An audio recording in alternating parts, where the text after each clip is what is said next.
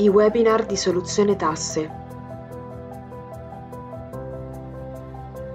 Come ridurre l'IRES con il welfare aziendale. Eccoci qua, ciao a tutti, bentornati a questo nuovo webinar organizzato da Soluzione Tasse. Come sempre è un piacere essere qua con, con, voi, con i nostri amici imprenditori che ci seguono durante questi appuntamenti. Per chi non mi conoscesse, io sono Gianluca Massini Rosati, sono il presidente e il fondatore eh, di Soluzione Tasse. Soluzione Tasse ormai è parte del gruppo All Core, siamo quotati alla Borsa di Milano e con Soluzione Tasse ci occupiamo di portare nelle piccole e medie imprese quelle, quelle strategie, quelle, quelle, soluzioni che comunemente vengono utilizzate dalle grandi aziende, dalle multinazionali per ridurre il carico del fisco e proteggere il patrimonio. Lo facciamo grazie al, al supporto, grazie all'intervento, grazie al lavoro di un pool di professionisti che è composto da commercialisti, avvocati, consulenti del lavoro, quindi da un team di, di professionisti che di fatto vanno insieme a studiare tutte quelle soluzioni, quelle strategie che servono anche alle piccole e medie imprese per utilizzare appunto appunto questi, questi strumenti, quindi ridurre il carico del fisco e proteggere il patrimonio. Due di questi professionisti sono qua con me, quindi li vado anche a presentare partendo dal dottor Matteo Frosi. Ciao Matteo. Ciao Gianluca, un saluto a tutti gli amici collegati. E al dottor Gianandrea Tornaturi. Ciao Gian. Ciao Gianluca, buon pomeriggio a tutti. Bene, vedo che qua anche i nostri amici sono collegati, quindi abbiamo preso un minutino per introdurre, per raccontare chi siamo. A questo punto direi che entriamo nel vivo del, del, webinar di oggi. Oggi parliamo di welfare aziendale, quindi capiremo anche come funziona questo strumento e come ci può aiutare a, a ridurre l'IRES, a ridurre anche il, il cuneo fiscale. E senz'altro quindi un argomento altre, sempre importante per, per, gestire le nostre imprese. Lascio la parola al dottor Frosi che introduce l'argomento e poi andiamo avanti insieme. Vai pure Matteo. Grazie Gianluca. Allora, vediamo di, di, che cosa parliamo oggi. Eh, oggi parliamo del, del welfare aziendale. Eh, è uno strumento molto interessante, molto importante che eh, tutti gli imprenditori dovrebbero conoscere e gestire in maniera corretta. Eh, questo perché il welfare è un vero e proprio strumento per ridurre l'IRES, abbattere, quindi ridurre la tassazione complessiva e soprattutto in maniera fiscalmente inattaccabile. Questo è uno dei, dei punti cardine ormai eh, di, soluzione ta- di soluzione tasse, chi ci conosce lo sa, lo ripetiamo sempre, tutti gli strumenti, tutte le strategie, tutte le operazioni che andiamo a realizzare eh, con, sia durante i nostri webinar ma anche durante le nostre consulenze si basano sul principio di fiscalmente inattaccabile, quindi totale rispetto della norma. Non andiamo a proporre soluzioni borderline o dell'ultimo secondo, per così dire, eh, perché diciamo che eh, siamo dell'idea che un risparmio apparente non giova a nessuno, perché magari risparmiamo oggi, tra qualche anno qualcuno ci controlla, ecco lì che cadrebbe tutto quello che è stato costruito. Quindi fondamentale, questo è un principio fondamentale, lo ripeteremo fino alla morte, dobbiamo essere fiscalmente inattaccabili. Allora, vediamo di che cosa parliamo nel concreto. Mm, prima di vedere lo strumento, cerchiamo di capire il perché andiamo a utilizzare il welfare aziendale.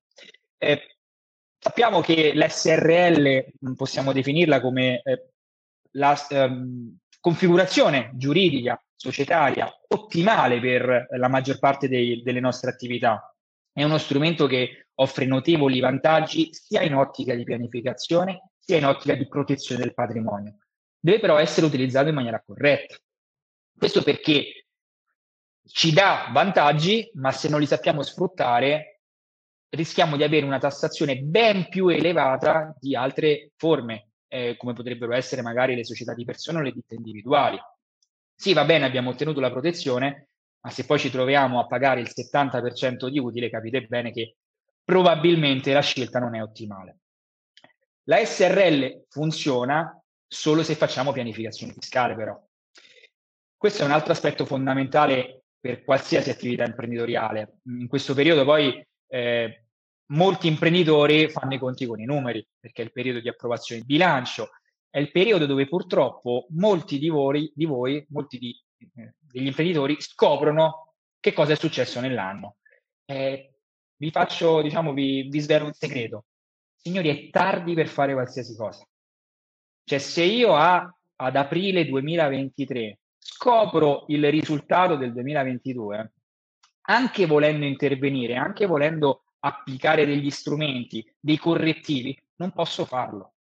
Perché ormai già sono nell'anno successivo, è già quasi tardi per programmare il 2023.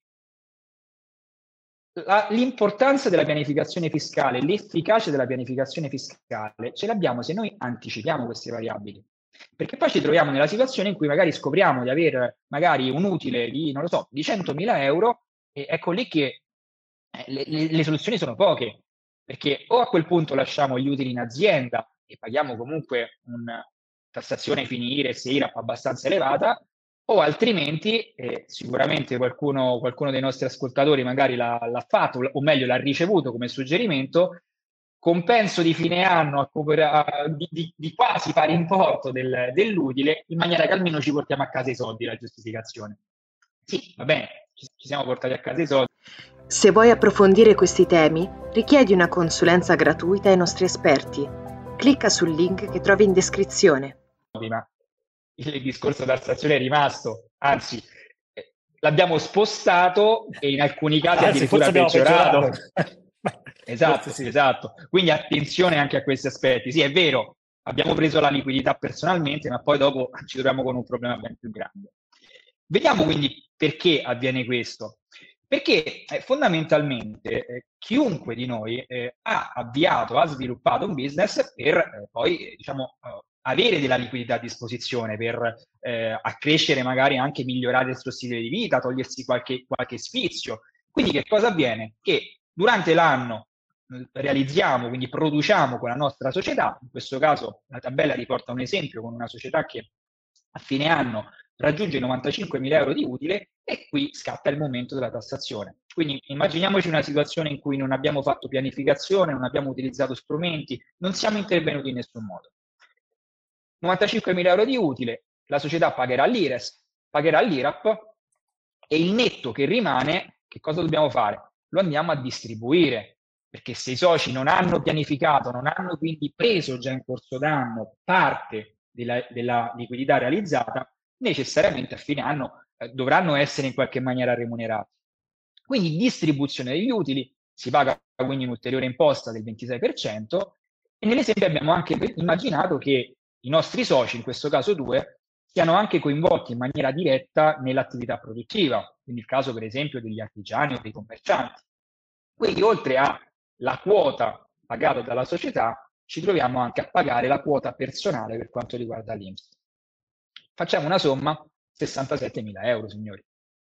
Cioè di 95.000 euro prodotti, 67.000 euro vanno nelle mani dell'altro socio, che a me piacerebbe dire l'altro socio è il mio amico con cui ho sviluppato il business, però eh, qui purtroppo è quel socio che ogni tanto viene a bussare alla porta.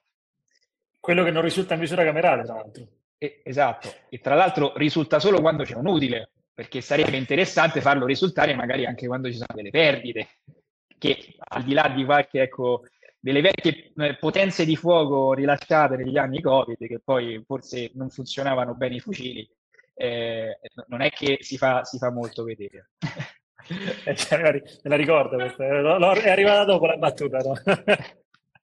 Eh, purtroppo ci ricordiamo in molti quelle fantastiche conferenze stampa settimanali. C'erano i miliardi che uscivano da tutte le parti, ma poi... E poi, poi dove erano questi miliardi? Eh, però va bene, dai, fortunatamente il periodo è passato, siamo in un periodo oh, diciamo di, di, quasi ripresa, quindi possiamo oh, lasciarci, alle, lasciarci alle spalle quello che è avvenuto. La cosa interessante però a questo punto è domandarci di questa liquidità, di questa poca liquidità che c'è rimasta, che cosa ce ne facciamo? Cioè, come la spende in realtà il nostro imprenditore? Perché eh, 95 è stato prodotto, poco più di 20.000-30.000 euro è quello che gli arriva in tasca, inevi- la conseguenza sarà che questi soldi verranno poi spesi per acquistare beni e servizi, quindi per soddisfare i bisogni personali, i bisogni familiari e anche, come accennavamo prima, eh, togliersi magari qualche sfizio, quindi farsi una vacanza piuttosto che eh, non lo so, eh, farsi una, una, una visita, da, visita, dal dentista, chi più ne ha più ne metta. E se vedete, eh, questa tabella che vi mostriamo nelle slide riporta proprio le tipologie, le principali tipologie di spesa affrontate da ogni singola persona. Come vedete, spese diciamo più, più tradizionali, più, più, quotidiane, quindi il pagamento degli, degli, affitti piuttosto che i servizi quotidiani per la, eh, per i prodotti per la casa, mm, la spesa, l'abbigliamento, ma poi ce ne sono anche tanti altri collegati, quindi trasporti, istruzione, ricreazione. Mm, vedete come è abbastanza differenziato. La domanda che vi voglio fare oggi però è la seguente. Potrebbe essere interessante sc- utilizzare uno strumento che ci permetta di acquisire, di sfruttare tutti questi servizi senza però subire tassazione? Perché oggi noi siamo costretti ad acquistare questi servizi utilizzando le risorse che abbiamo a disposizione. Quindi probabilmente sono i frutti del nostro compenso piuttosto che degli utili distribuiti. L'abbiamo visto prima, hanno subito già una tassazione elevata.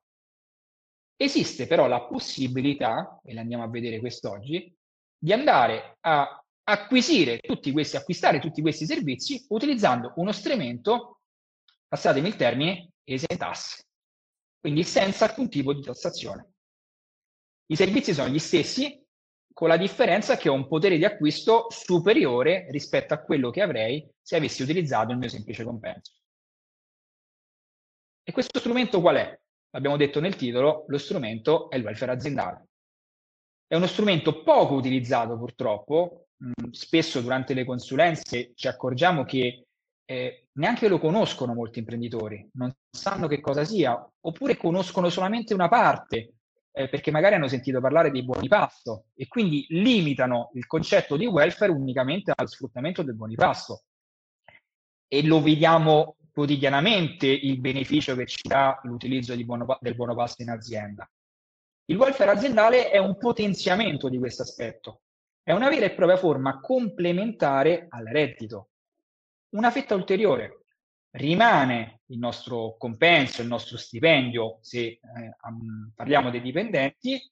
In aggiunta a questa parte, però, introduciamo anche il welfare aziendale, che quindi ci aumenta la liquidità a disposizione che potrà poi essere spesa in una serie di servizi. Attenzione, non è che sostituisce il reddito, non è che noi possiamo dire, va bene, ok, non prendo più il compenso, non prendo più lo stipendio, mi prendo tutto il welfare. Diventa una cosa complementare. Una parte mia, del mio fabbisogno economico sarà soddisfatto dal normale compenso, dal normale stipendio, un'altra parte invece lo andrò a soddisfare sfruttando il welfare. A questo punto eh, lascio la, porta, la, la, parola a Gianandrea perché vediamo nel concreto, siamo abituati poi noi a, a vedere nel pratico come avviene e come sfruttare questi strumenti. Quindi cerchiamo di capire come funziona e quali sono gli aspetti più importanti da considerare. Allora, grazie Matteo. Allora, cosa importante, come diceva prima Matteo, è questo strumento bisogna saperlo utilizzare, perché è vero che è uno strumento che ci permette di avere dei vantaggi di natura fiscale, anche di natura finanziaria per quanto riguarda i dipendenti, però bisogna utilizzarlo con attenzione e quindi dobbiamo esattamente capire come funziona. Allora, il welfare funziona in questo modo. L'azienda crea un piano. Questo piano di fatto potrebbe essere o sotto forma contrattuale o sotto forma di regolamento aziendale. Con questo piano vengono messi a disposizione dei dipendenti o eventuali CDA, componenti del CDA, una serie di servizi e beni. Questa serie di servizi e beni possono poi a loro volta essere sfruttati dai dipendenti e dai collaboratori nel momento in cui loro ne hanno bisogno. Quindi come funziona? L'azienda prepara il piano, il dipendente durante l'anno ha la necessità di utilizzare uno di quei beni e servizi che è stato pre- predisposto, è stato inserito all'interno del piano, lo chiede e quindi l'azienda in quel caso o paga direttamente il bene o servizio o glielo rimborsa. C'è una piccola de- differenza tra il pagare direttamente un servizio o il rimborso del servizio, perché? Perché in base alla tipologia di bene o servizio di cui il dipendente usufruisce, ovviamente cambiano le regole in gioco. E anche questo è molto importante saperlo.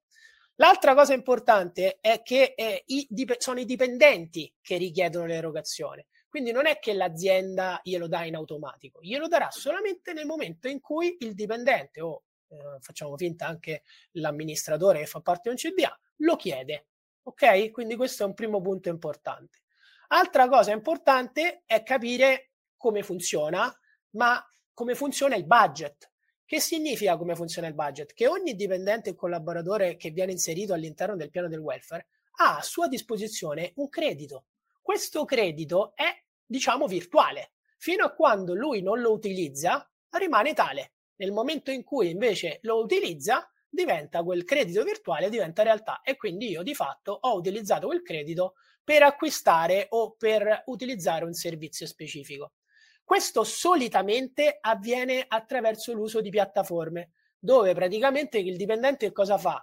Ha un paniere di beni e servizi tra le quali può scegliere e può selezionare in maniera molto più semplice, avendo a disposizione una piattaforma, i cosiddetti flexible benefit, ovvero il benefit che vuole utilizzare. Vediamo come si può eh, diciamo, predisporre il piano di welfare, come funziona il piano di welfare. Allora, ci sono due step. Il primo step è quello iniziale, è quello che si fa prima di iniziare a redigere il piano. Prima di iniziare a redigere il piano è fondamentale che lo specialista che redigerà il piano di welfare andrà a fare una riunione, un incontro con l'imprenditore, con l'azienda che vuole istituire all'interno della, eh, della, della stessa il piano di welfare e capire insieme all'imprenditore quali sono i bisogni effettivi dei dipendenti. Perché questo? Perché all'interno del piano di welfare possiamo mettere tantissime cose, quindi è inutile andare a mettere magari cose che non servono nel caso specifico di quell'azienda. E quindi che cosa si fa? Si fa prima un'analisi dei dipendenti, si fa un'analisi di quale categorie omogenee di dipendenti esistono all'interno dell'azienda e in base a quello poi si andrà a redigere il piano. Chi è che redigerà il piano? Solitamente lo redigono i consulenti del lavoro o i commercialisti che sono specializzati in quello. Perché? Perché fare un piccolo errore all'interno di un piano di welfare significa che tutto il beneficio che io ho avuto nel mentre e quindi mentre io ho rimborsato il piano, ho preso ho utilizzato i soldi esentasse per pagarmi eh, il mio servizio, la mia vacanza, eh, la mia spesa medica oppure i miei interessi sui mutui, questi sono alcuni esempi, poi potrei avere dei problemi quindi potrei avere l'azienda che magari gli vengono disconosciuti quei costi all'interno del welfare che ce li recupera a tassazione. Quindi è molto importante avere comunque un professionista che sappia come si utilizza questo strumento. L'altra cosa importante è che poi il professionista deve essere in grado di seguirti o comunque di seguirti nella fase successiva al piano. Perché è vero che una volta che tu hai stabilito il piano, il piano è fatto, i dipendenti possono scegliere, però può nascere un problema durante la vita del piano di welfare, che in genere è pluriennale. E quindi a quel punto ci deve essere anche quel professionista che aiuta fondamentalmente l'imprenditore poi a spiegare ai dipendenti come possono utilizzare al meglio il loro servizio, quindi il loro credito eh, virtuale di welfare. Gianluca volevi aggiungere? Allora, andiamo a vedere i beni che possono essere inseriti all'interno del piano di welfare. Se vuoi approfondire questi temi, richiedi una consulenza gratuita ai nostri esperti Clicca sul link che trovi in descrizione. Diciamo che per chi ha i figli, eh, una delle spese eh, solitamente utilizzate è quella della scuola e dell'istruzione. Per quale motivo? Perché sicuramente chi ha i figli magari l'estate ha bisogno di mandarli al centro estivo, oppure magari durante le vacanze ha bisogno di mandarli a un, a un centro dopo scuola, un altro centro, e quindi di fatto può utilizzare quel suo credito welfare per pagare questa tipologia di servizi. Un'altra tipologia molto utilizzata è quella delle vacanze. Perché? Perché nella sezione sociale, ricreativo, culturale, educativo non solo ci stanno uh, la possibilità di chiedere a rimborso gli sport che i figli fanno, gli sport che io effettivamente svolgo, ma anche le vacanze. È ovvio che per poter eh, usufruire del credito welfare e per pagarmi la vacanza dovrò seguire determinate procedure, ma attraverso il welfare potrei pagarmi una vacanza che magari eh, mi costa di meno di quanto mi sarebbe costata utilizzando i soldi miei. E vi spiego perché.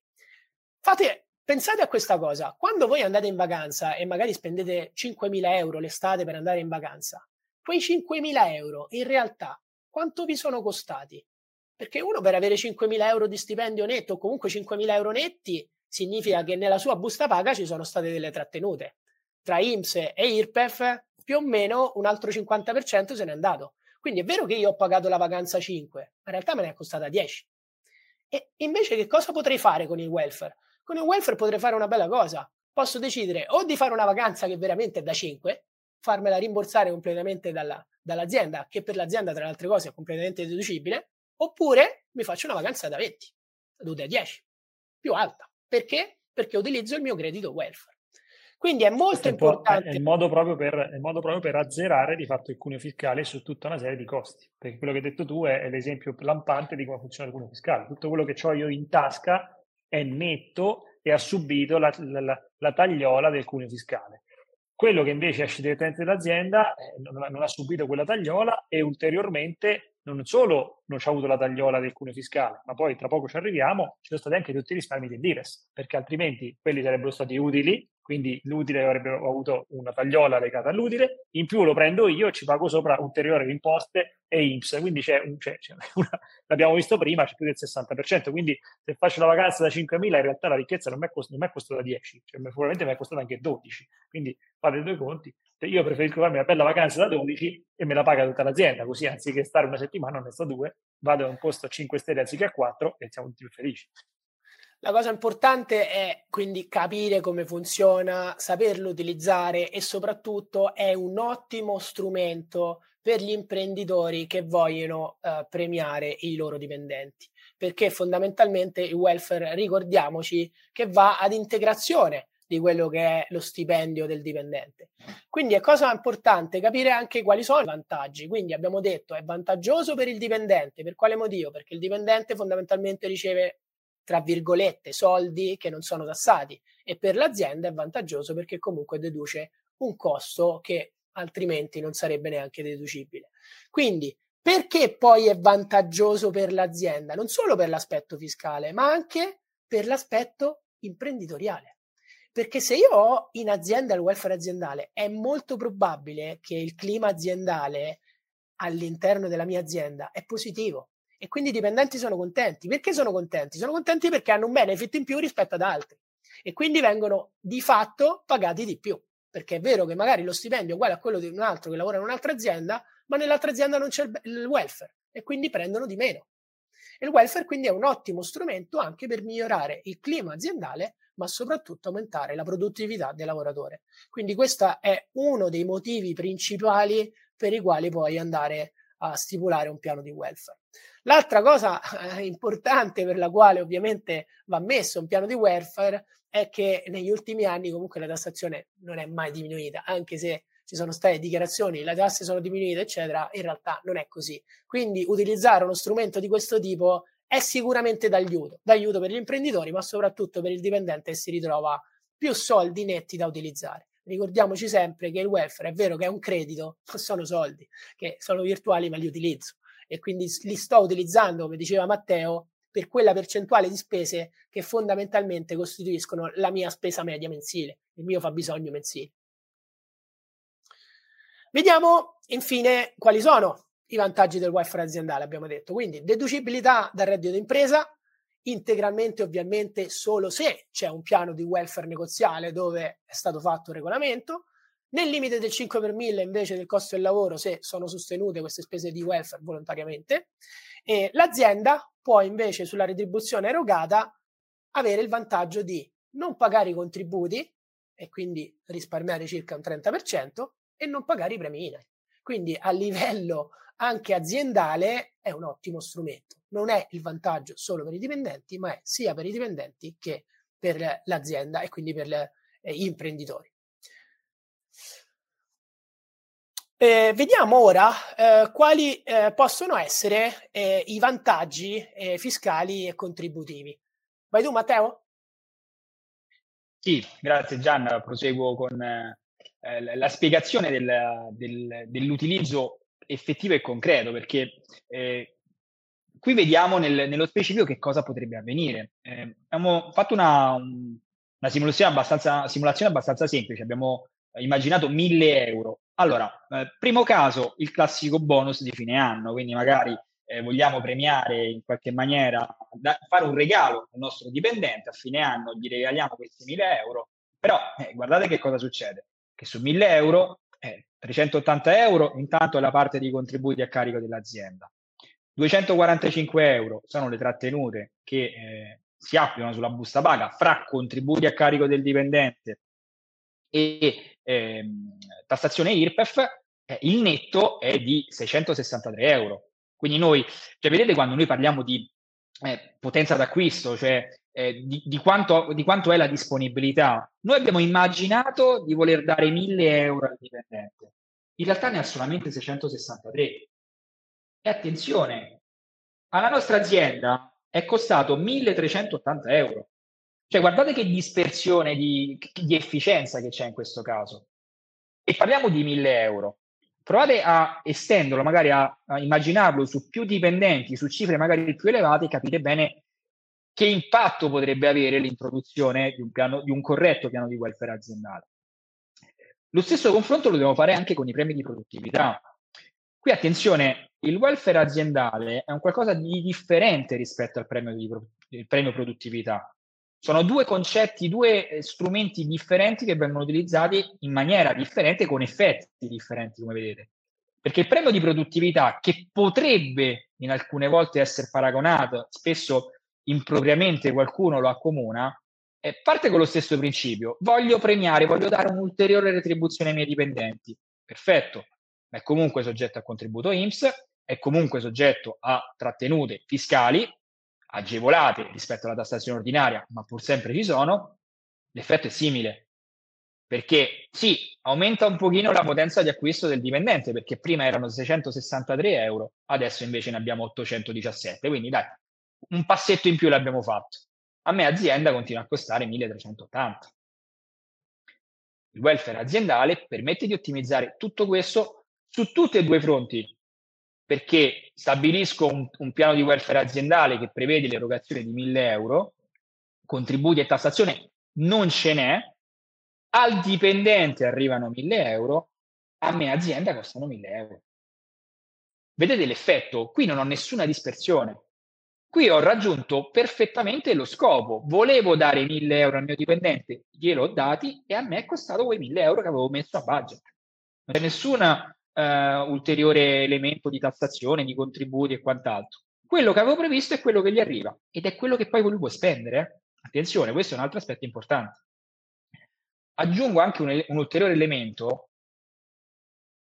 La quota di welfare aziendale al dipendente non genera reddito quindi il famoso ISE familiare, che ormai tutti conosciamo perché tutti i servizi pubblici ormai si pagano in funzione anche dell'ISE che la nostra famiglia genera. Il welfare aziendale non impatta sull'ISE. Quindi potrebbe poi esserci un ulteriore vantaggio indiretto per il dipendente, perché magari si, potrebbe, si troverebbe magari a, a, spendere per tutta una serie di servizi pubblici, immaginate la scuola, magari una, una rata inferiore rispetto a quella che avrebbe invece avuto nel caso in cui questi 1000 euro in più gli venissero erogati sotto forma di retribuzione ordinaria. Ok, vediamo più nel, nello specifico anche le condizioni, così eh, rispo- rispondiamo anche a, a, tante domande che abbiamo, che abbiamo visto in chat. Eh, molti chiedevano, sì, ok, ma lo posso dare al dipendente, all'amministratore, ma se ho dipendenti, eh, se non ho dipendenti o solo amministratore, che posso fare?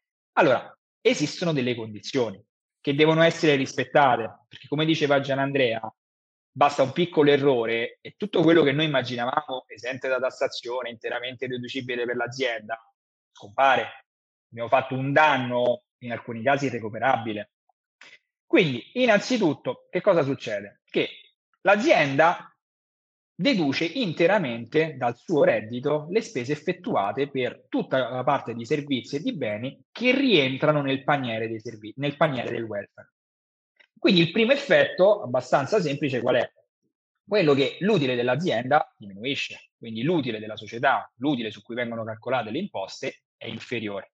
E sicuramente un dato di fatto, quindi, la tassazione che colpisce l'azienda è inferiore. Però attenzione, primo punto fondamentale, il welfare deve essere erogato alla generalità dei collaboratori. Tutti, nessuno escluso. Qualcuno chiedeva infatti, ma posso dare solamente ad alcuni? No, signore, lo dobbiamo dare a tutti quanti, non possiamo escludere nessuno. E quindi in alcuni casi potrebbe esserci magari un problema, eh, perché ok, quanto metto a budget? Cioè, se devo erogarlo a tutti quanti, però quanto mi costa effettivamente? Perché poi eh, l'imprenditore fa i conti anche con la, la sua disponibilità. Eh, dice sì, va bene, sfrutto il welfare aziendale, risparmio le imposte, ma alla fine quanto mi costa erogarla a tutti quanti? Però attenzione signori, nel welfare aziendale è, pro- è possibile prevedere delle categorie. Cosa significa? Che sì, lo devo riconoscere a tutti, ma lo posso andare a differenziare. Quindi posso fare innanzitutto una differenziazione sui dipendenti, andando magari a, ehm, nell'esempio qua nella slide abbiamo fatto una differenziazione sul reddito. Quindi per i dipendenti che hanno un reddito di 30.000 euro, un certo importo di welfare, i dipendenti che hanno un reddito inferiore, una quota più bassa.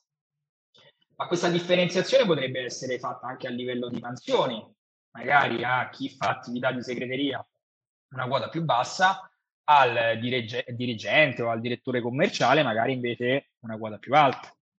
Potrei farlo per orario di lavoro, quindi distinguere fra part-time e full-time. Sono veramente tante le variabili che possiamo sfruttare. E a maggior ragione, quindi, noi vi suggeriamo di rivolgervi a chi sa fare un regolamento di welfare, perché queste condizioni le stabiliamo in quel momento. Cioè, nel momento in cui si realizza il regolamento, che stabiliamo le categorie, quanto attribuirle, in che modo, il paniere di servizi. Se vuoi approfondire questi temi, richiedi una consulenza gratuita ai nostri esperti. Clicca sul link che trovi in descrizione. Sì.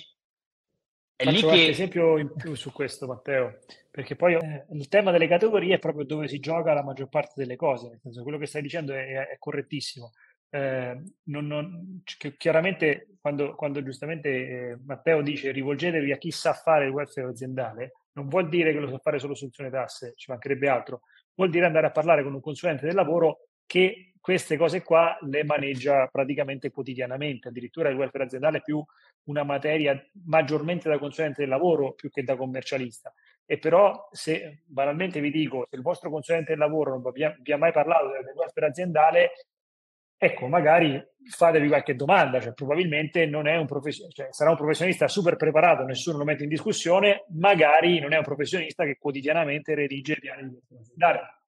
Perché questo è molto importante? Perché all'interno del piano, come stava spiegando eh, Matteo, vanno a crearsi tutte le sfumature che ci servono per gestire su misura questo welfare aziendale, perché abbiamo detto prima, deve essere dato a, alla generalità, generalità de, degli addetti, quindi dipendenti e eventualmente membri del consiglio di amministrazione, non può essere fatto ad persona, cioè non posso dire a Matteo gli do 2000, a Gianandrea gli do 5000, a Gianluca gli do 500. Questo non lo posso scrivere all'interno del, del, del contratto, del piano di welfare aziendale. Però le categorie le posso andare a creare con anche molte, diciamo, eh, molte sfumature, molte variabili. No? Si differenzia per reddito, ma in realtà potrei dire eh, gli addetti che hanno figli, quella potrebbe essere un'altra categoria, piuttosto che gli addetti che vivono a più di 100 km dalla sede aziendale, questa può essere un'altra categoria, oppure ancora eh, per lavoro che fanno, cioè gli addetti che stanno in catena di montaggio, gli do 200 euro l'anno di welfare aziendale, gli addetti che stanno all'ufficio marketing gli do 2000 euro l'anno, i membri del consiglio di amministrazione gli do 5.000 euro l'anno. Perché? Beh, perché è chiaro che anche i membri del consiglio di amministrazione hanno delle responsabilità diverse e quindi anche il welfare aziendale segue delle dinamiche anche eh, che posso appunto andare a, a, a raccontare all'interno di questo piano e fare in modo che poi un domani, quando arriva l'ispettorato del lavoro, l'agenzia delle entrate o chi che sia a fare una verifica, ho documentato, inserito all'interno di questo documento tutto quello che serve sapere per dimostrare sostanzialmente le scelte fatte, come ho creato le categorie e quindi a come ho rispettato la norma e all'interno dei binari previsti dalla norma, però ho fatto tutto quello che serve. Molte persone qua eh, ci chiedono, sì, ma io lo vorrei dare soltanto agli amministratori. Ah, non lo puoi fare, cioè nel senso che se lo dai solo agli amministratori, chiaramente quello non è più deducibile non funziona più ma nessuno vieta che gli amministratori si prendano 5 milioni all'anno di welfare e i dipendenti si prendano 200 euro all'anno di welfare. Adesso dico numeri eh, sostanzialmente a caso. Ma quindi all'interno di questa, diciamo, di questa regola c'è comunque una sorta di libertà che permette ad un consulente lavoro esperto, ad un professionista esperto di, di, questa materia di andare ad aggiustare, a fare su misura il piano di welfare, quindi rispettare la normativa e anche ottenere quello che vuole eh, l'imprenditore, quello che vuole anche magari eh, il dipendente, quindi sostanzialmente a vantaggio eh, di tutti quanti i soggetti. Fai pure Matteo, scusa che ti ho interrotto. Sì, grazie, grazie Gianluca, grazie per le precisazioni. Eh, quindi ecco, capite bene come eh, sia fondamentale andare a eh, redigere un corretto regolamento di welfare per inquadrare correttamente le categorie, perché grazie alle categorie noi riusciamo poi a raggiungere il nostro scopo, il nostro obiettivo, quello di premiare i dipendenti, di motivare i dipendenti, ma allo stesso tempo avere anche magari una forma di, di ulteriore retribuzione per gli amministratori, perché all'interno delle categorie potrebbe esserci appunto la categoria dei membri del consiglio di amministrazione. Eh, faccio, do anche una risposta eh, a Gabriele perché leggevo in chat che faceva riferimento agli interventi dei sindacati, chiedeva appunto se, eh, diceva appunto che la divisione in categoria non veniva accettata dai sindacati, ormai da tre anni a questa parte il welfare aziendale non richiede più l'approvazione sindacale, quindi è un'autonoma decisione aziendale e non è necessario quindi eh, l'intervento oh, in, in, queste, in, queste, situazioni. Allora, eh, dicevamo appunto, eh, può essere utilizzato solamente per i dipendenti?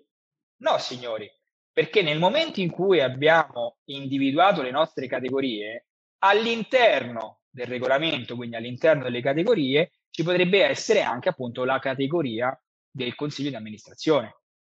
E quindi ecco qui che cosa avviene? Che il nostro imprenditore, che ha introdotto un piano di welfare aziendale per inizialmente diciamo dare una retribuzione aggiuntiva ai dipendenti, si trova invece nella possibilità di vedersi attribuito anche direttamente lui una serie di benefit, una serie di benefici derivanti dal piano di welfare.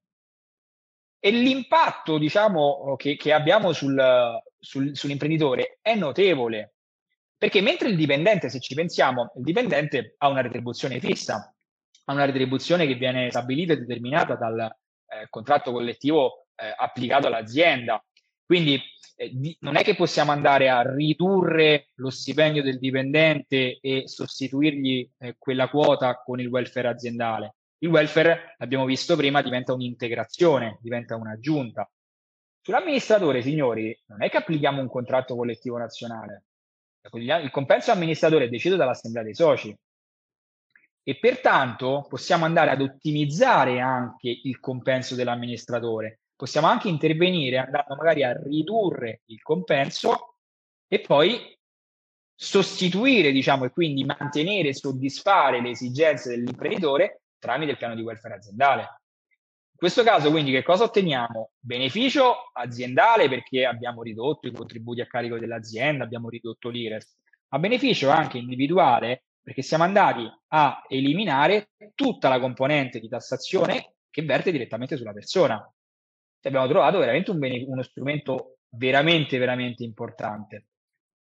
E ovviamente facciamo attenzione a una cosa, l'amministratore deve avere un compenso, deve essere inquadrato ufficialmente come percettore di reddito assimilato al lavoro dipendente.